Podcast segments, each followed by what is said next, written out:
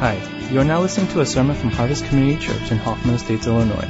Today you will hear a sermon from Pastor Frank Piszczor. So without further ado, here he is.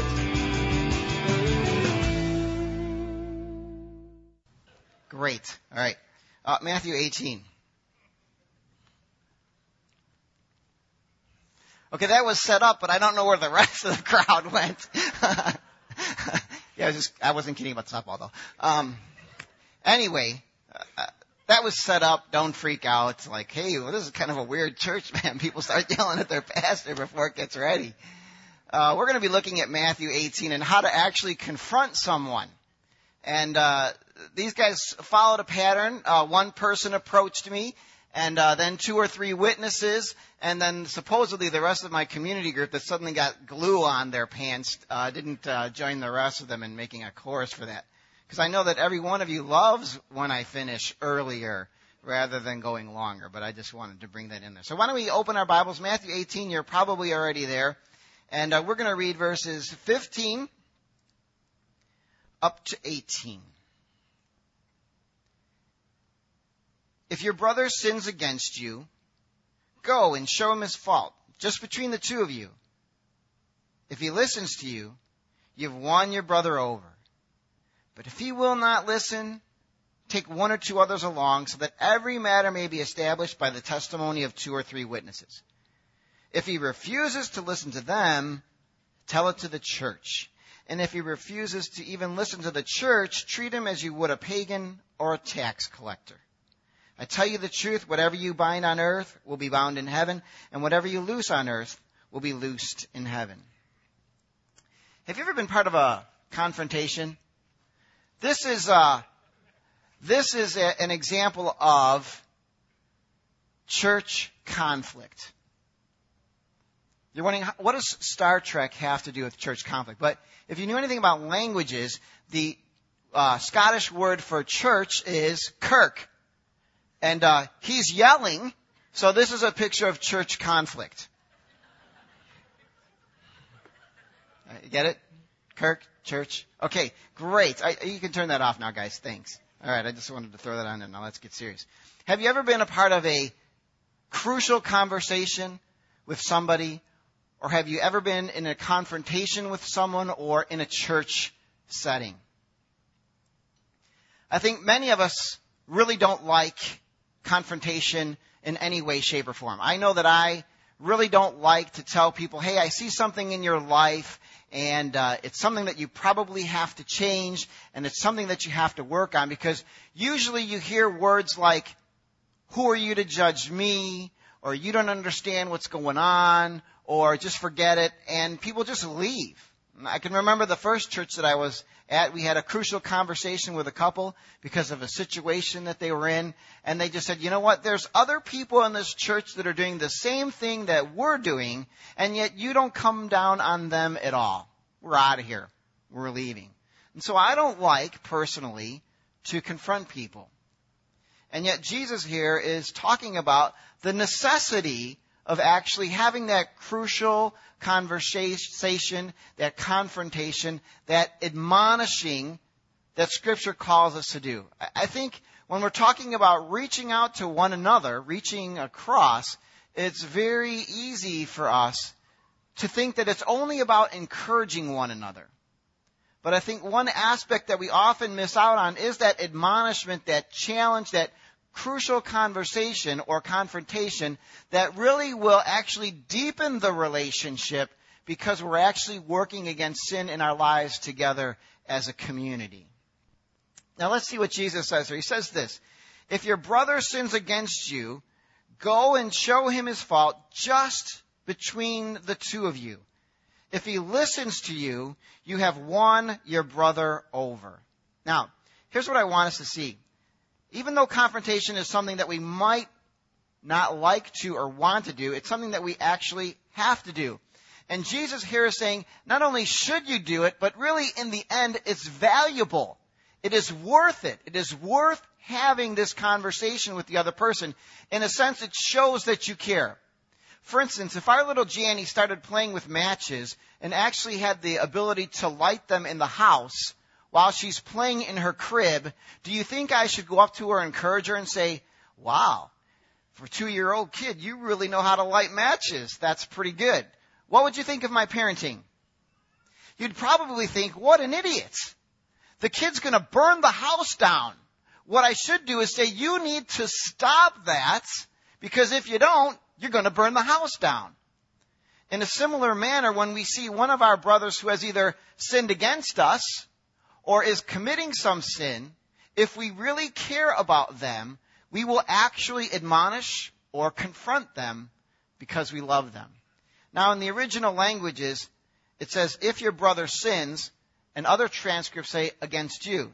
So I talk, whether we see someone else who is actually sinning, not necessarily against us, maybe you see a brother in Christ at work, and uh, at work they're always stealing stuff from the office and taking it home. They're not necessarily sinning against you, they're, they're sinning. So you could confront them using this. Or maybe they've offended you, and you can also confront them as well using what we're talking about.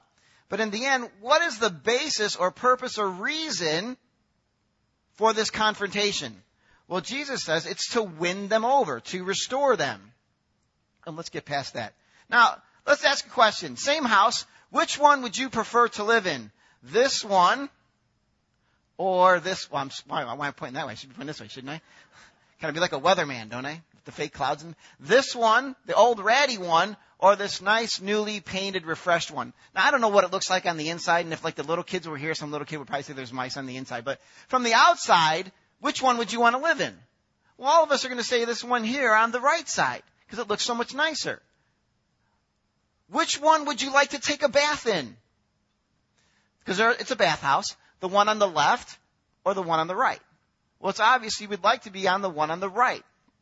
Both of these homes and this bathhouse have been restored. So something was lost, and you could turn it off now, guys, but now something has been restored. And that's what Jesus is saying. He's saying, listen, if you want to be wealthy, how many of you guys want to be wealthy here? Most of us want to be wealthy. But Jesus says, if you really want to be wealthy, challenge, admonish, confront your brother, and it says here that you will win him over. And the idea of winning him over in the original language is to accumulate wealth, to gain something, to become rich. So Jesus is saying, if you see your brother sinning, or if your brother or sister has sinned against you, and you want to be rich, then you go and you pursue them and win them over by challenging or admonishing or confronting them, letting them see that they're sinning so that they will turn from that and be restored back to fellowship. So, the purpose, as Jesus is trying to say here, of these confrontations that we have with people is not revenge. You know, it's not like, hey, you hurt me, so I'm going to come back and I'm going to get in your face and I'm going to tell you straight up, fool, this is what you did to me. That's not the purpose. That's not going to them in private and saying, you really messed me up. You think you didn't, you mess with me? You messing with me? You guys remember that from, our, what if that one, Taxi, Taxi, right? Some of you probably haven't, don't even know what the movie is. I mean, I've only been on a taxi once in my life. But anyway, that's not the idea. It's not revenge. And, and, and when we think about church discipline, it's not to kick people out either. You know, when you hear the words, our church believes in church discipline. Oh, one of those churches that kicks people out that they don't like because they don't agree with them. No, that's not church discipline. Jesus says church discipline is the hope to restore them. I don't, have you guys ever seen the TV show Last Man Standing? It's, it's a new one by Tim Allen. We've only watched it a couple of times. We watched it on the internet, and he's talking to his kids about drugs, and he does that one frying pan with egg illustration. Does anyone remember that from a long time ago? And he's, you know, because like the younger generation, like, what is that? That doesn't make sense. Your your your brain on drugs is like a fried egg. Why get into that? Well, we tell kids that because we want them to see that when they go down that route, it is not good for them. And because we care for you and because we love you, we go out of our way to tell you this because we don't want to see your life ruined. It's kind of like parents when they tell their children, listen, avoid sleeping around until you get married because it can hurt your life. It may take away from your college education. You have to drop out of school and take care of a kid. Raising children is not easy. We don't tell our children that because we want to be prunes or prudes or whatever you want to call it. We tell them that because we care. We care. So confrontation or admonishing someone or challenging someone is there because we care. We're really not trying to win an argument. We're really not trying to hurt people's feelings. We're not trying to embarrass them. And we're not even trying to play God. We're not judging you. We want to restore you. We're not saying we're better than you because each and every one of us should realize that ultimately we're all in a very similar boat. We may not do the same things, but without the grace of God, we're in the same place. So Jesus here in verse 15 is pretty saying, if your brother sins against you, or just sins, whatever the manuscript will say, go and show him his fault just between the two of you. And when you've done that, if he listens to you, you've won your brother over. Here's the thing I also see here as an attitude is humility. Humility. The humility to approach the person with the desire to win them over. So if there is something that someone, that you see in someone else's life that is a sin or they've sinned against you, it's a sense of humility that comes that I want to see a restored relationship. I'm not better than you. I don't want to win an argument. I don't want to have a fight. I just want to see you reconciled either to Christ or to me. And that takes a lot of humility because what we're saying is, I'm going to forgive you. The end game is I'm going to extend forgiveness to you because I want to see that restoration occur. That takes humility. But it also takes humility on the other person's part. Have you ever been confronted and become defensive?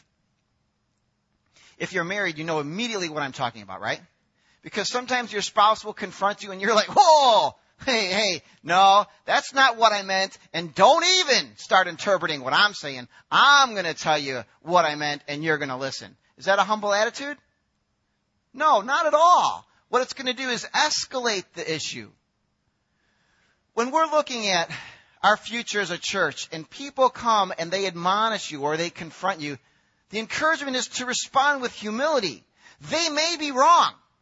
They may be some, seeing something that really is not what happened or the way it happened or the motives in which it happened. But they may also be right.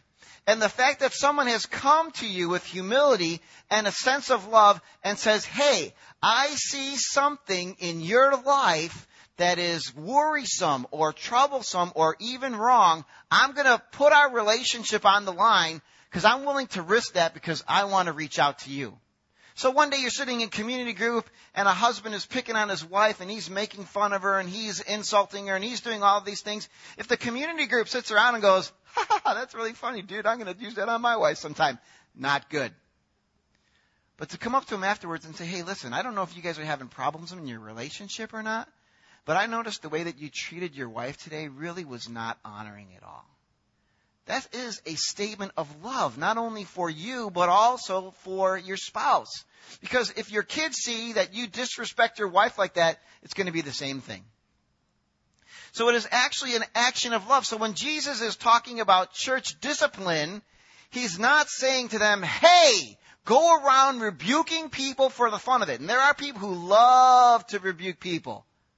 But go with a heart of love and humility because you care for your brother or sister who's doing this thing that is wrong and you want to restore or reconcile them back to Christ or the relationship that you have or with the church.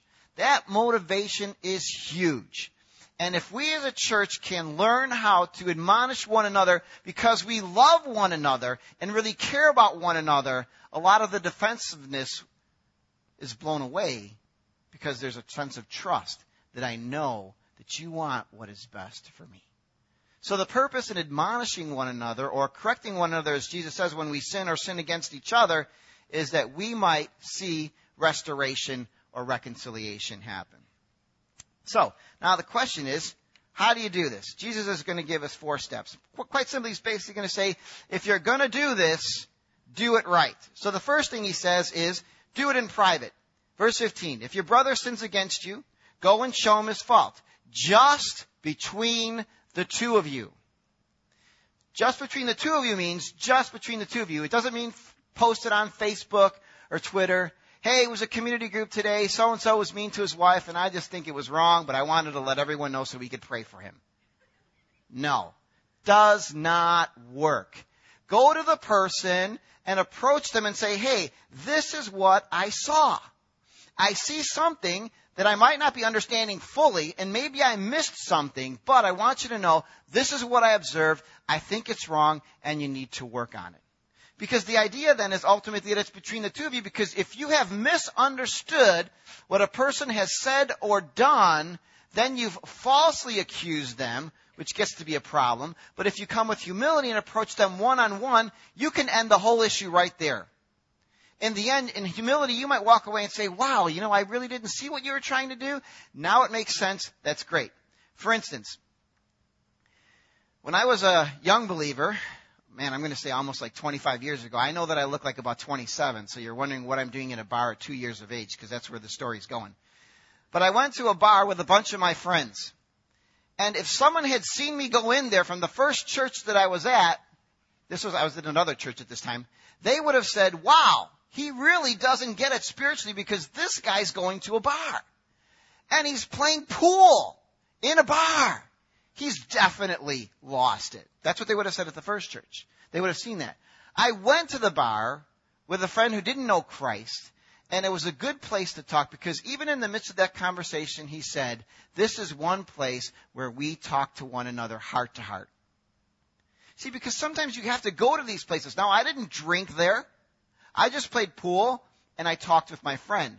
But if someone sees me going into the bar and says I've suddenly slipped away spiritually, but don't understand that I actually went in there for a spiritual Christ-like purpose, they've missed the point. So if they run off and tell everybody else, hey, Pastor Frank's going to the bars, suddenly everybody thinks I'm a drunk.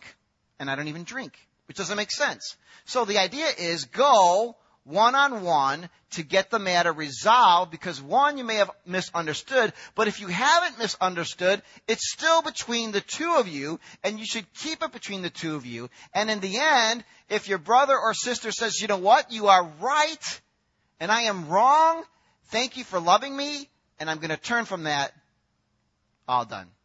Issue's over. But there's a couple things that here that Jesus wants us to really see he says go and show him his fault. The idea of go is to get in motion, get going, do it now, pursue them, don't be distracted. In other words, it's like you're hunting after someone. I've seen you sinned or you've offended me. A lot of us, when we get offended, what do we do? Oh man, so and so's offended me. I'm so mad. I'm steamed. And we just hold it in there. And uh, we come to Sunday service, and then we see so and so standing up there, and they got their hands, and they're just worshiping the Lord, and they're deep in praise. And you're looking at them thinking, how can they raise their hands in worship when they have offended me? That dirty, rotten sinner. Shame on them, right?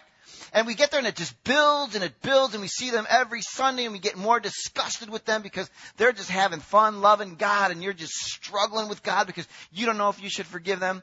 Well, instead of just sitting in that, what Jesus is saying is pursue them. Not to get in their face and say, how dare you, but to get in their face and say, I love you and our relationship is broken and I want to get it reconciled because this brokenness in the midst of the relationship is actually loss. Because Jesus, remember, Jesus said, you want to gain your brother, you want to accumulate wealth. But if there's a broken relationship, there's loss. What's lost? Well, your relationship with God is lost. I mean, in a sense, because you haven't lost it completely, but you're not in full relationship with them, so that's a loss for you. You're not in relationship with your brother and sister in Christ. That's a loss for them. If they haven't sinned against you, but they are in the midst of sin, it's a loss for church, because they aren't able to be fully used by God. In the end, there's this great loss that's there, and Jesus says, go! Pursue them! Hunt them! Chase them down. Don't let a moment go by without coming up to them and saying, hey, brother, sister, you offended me. Or hey, I see something that's wrong in your life and I just love you so much. I just want you to know what's going on. Go and show them. Be earnest. The idea is, is to be earnest or convincing and get the point across and say, hey, the way you treat your wife When these single guys look at that, that's how they're going to treat their wives. The way you treat your wife, your kids look at that, that's what they're going to hold on to, and that's how they're going to end up treating their wife. Or how, as a wife, they're going to be treated. Do you want your daughter to be treated that way?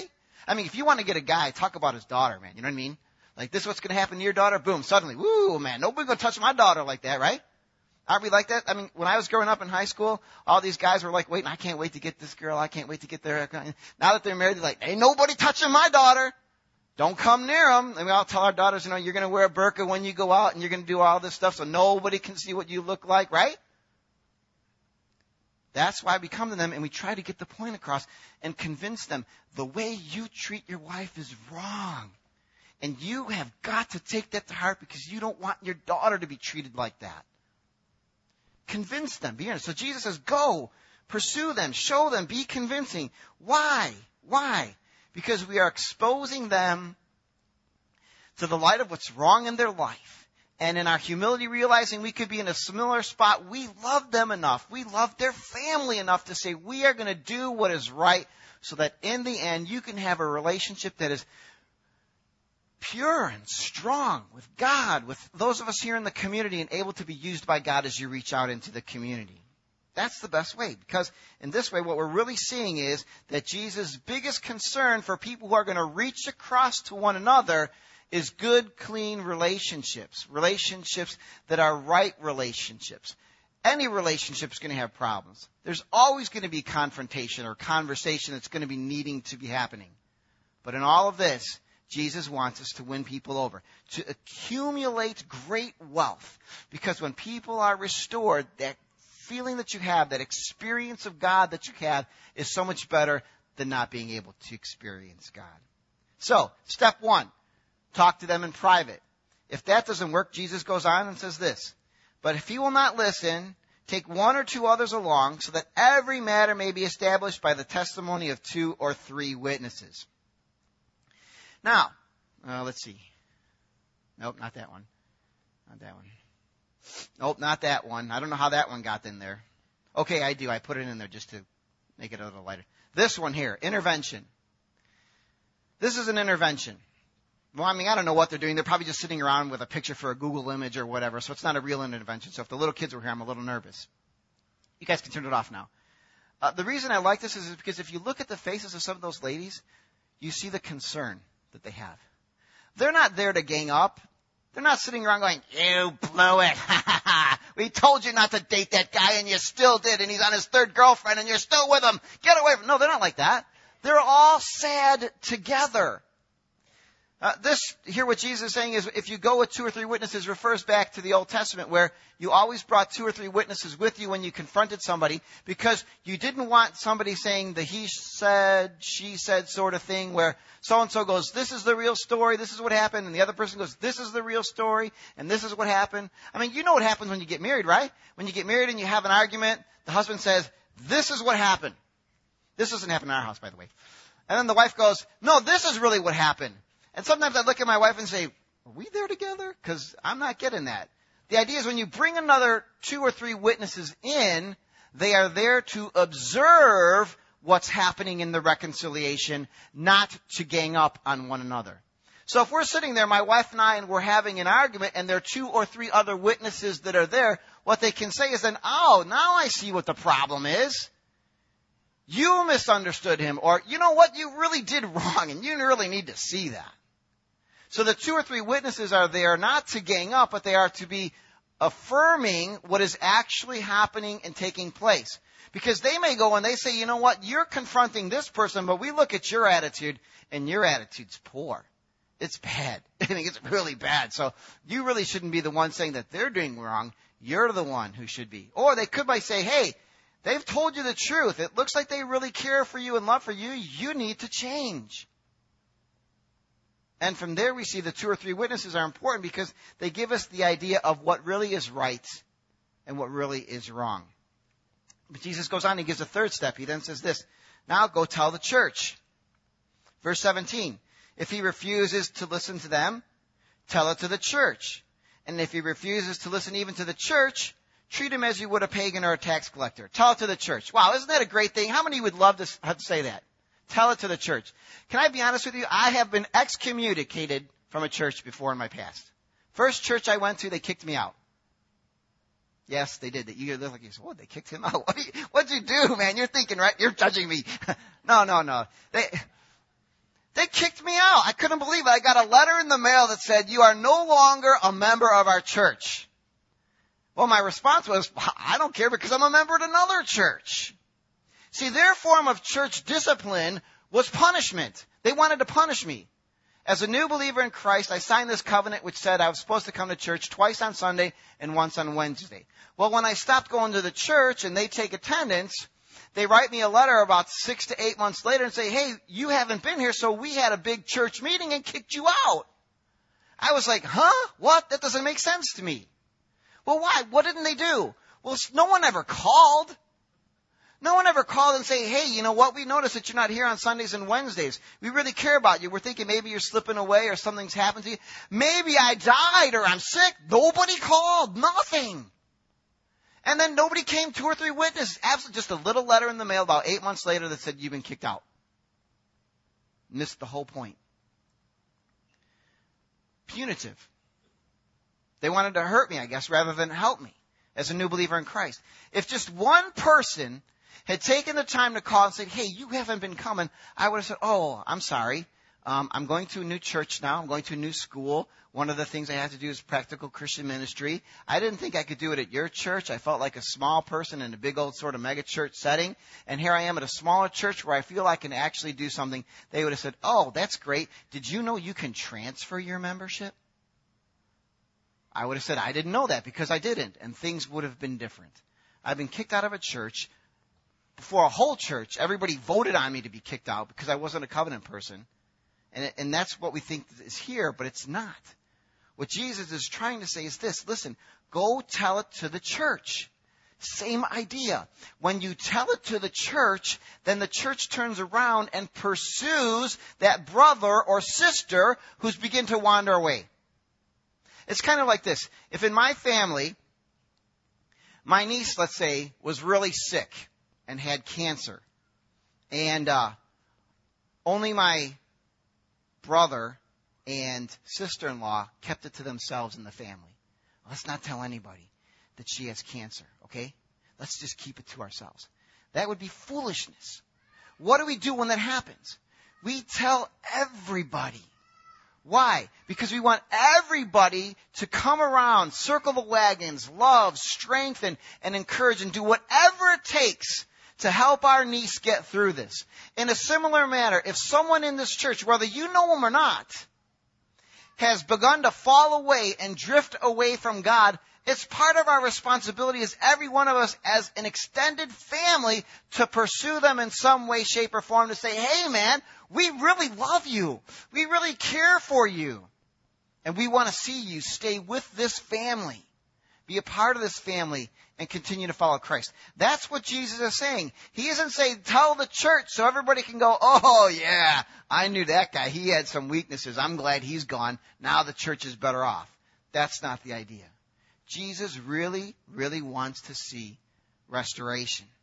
Fourth step that he takes is this. He says, really literally, uh, treat them, verse 17, as you would a pagan or a tax collector. Immediately everyone thinks, what? Yeah, see, Jesus really does want to get rid of them. How did Jesus treat pagans and tax collectors? Anyone want to give an idea about that one? Yeah, he came to seek and save that which was lost. We don't kick them out of the church and say, I'm through with you.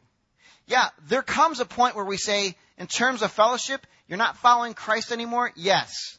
We're not going to have your membership here because what you're telling us is Christ doesn't matter to you. This family doesn't matter to you. And even though you're no longer a member, we will still pursue you because we still love you.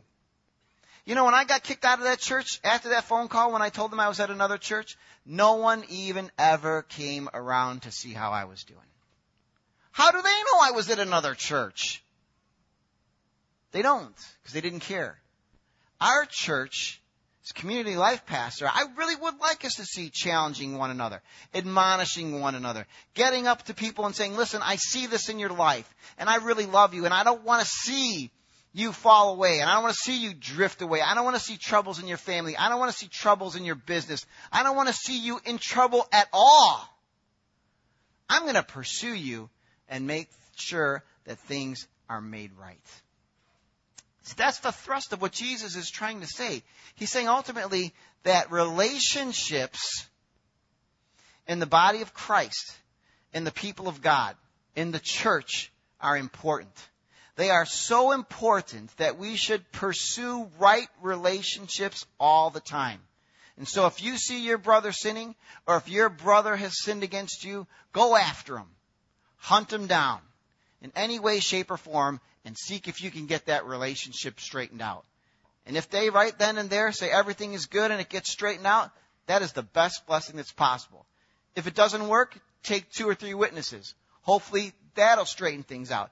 If it doesn't, then go to the whole church. And if the whole church can't drown them in love and still they refuse and want to go their way, let them go, but still pursue them and love them because they're still family. That's really what Jesus is trying to get across here. And then here in verse 18, what he's going to say is this.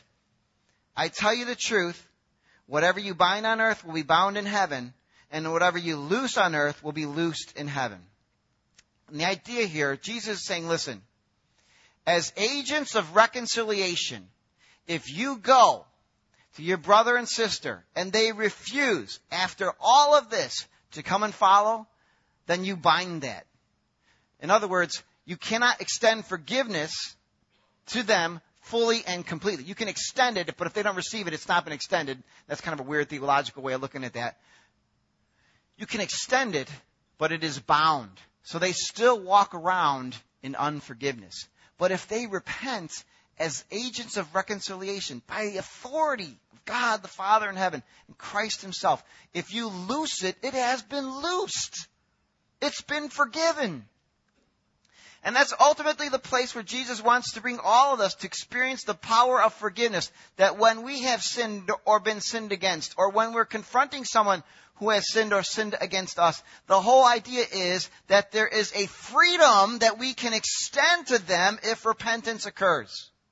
If repentance does not occur, as much as we want to give them and see them receive it, if they do not, it is still bound.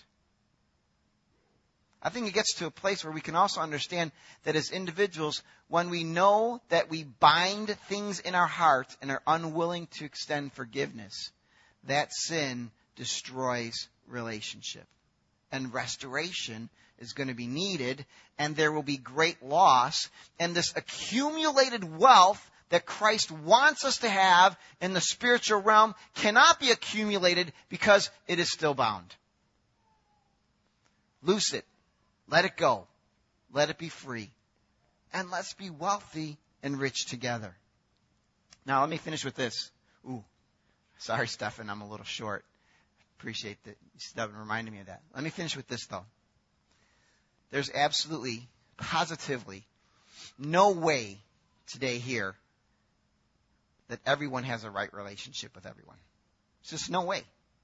Whether it's husband and wife, parent child, best friends since childhood, or whatever it is, I'm going to go out on a limb here and say that there are a few relationships at least that need some reconciling.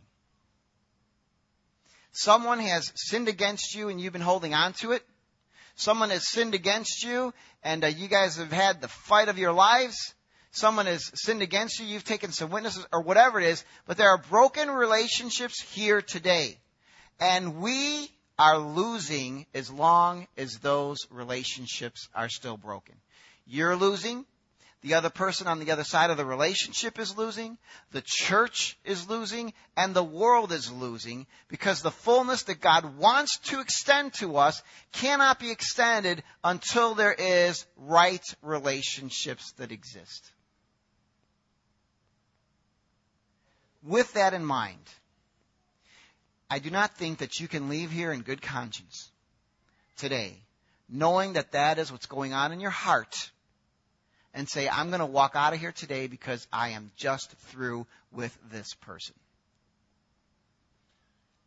That's not humility. I think Jesus would say, no matter how far you have strayed, I am never through with you. And Paul reminds us in Ephesians 4, as we've been forgiven by God in Christ, do the same to one another is what we need to do today. It may be a first step. That brother or that sister might look at you and say, no, I hate your guts and there's no way I'm going to do this. I'm not saying that's fine, but I think God is calling several of us to take that step and say, I am going to hunt you like a dog after rabbit on a hot summer's day. And I want to see that relationship restored. It's not going to be easy, may not be the same, but I will pursue you. And if it doesn't work one on one, then you know in good conscience you cannot leave here or come back even next week and say, I did my part, I'm done. But to actually have other people go with you and see that get reconciled. I think this is serious business. Jesus is about relationships. Jesus really cares about his family.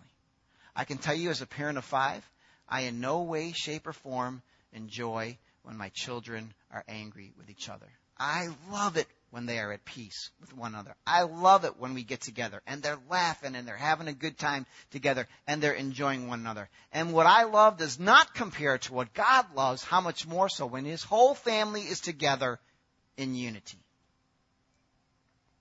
Fair enough? What I want us to do is bow our heads and close our eyes, and I don't want to have a pianist up here just yet or a song, but I really want to give you guys just a few minutes to really stop and think and say, okay, do I want to accumulate wealth and make this relationship right sometime today, or do I just want to continue to enjoy loss? Oh, how wonderful it is to see spiritual riches go through my fingers as though they mean nothing. Take a few minutes and if you're at a place where you're thinking like, man, I am so angry, I can't do it, ask God for help.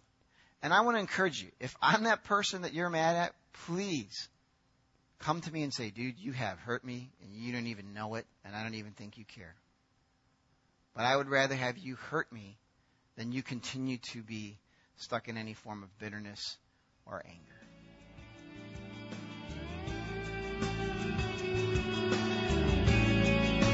Thanks for listening to the sermon from Harvest Community Church.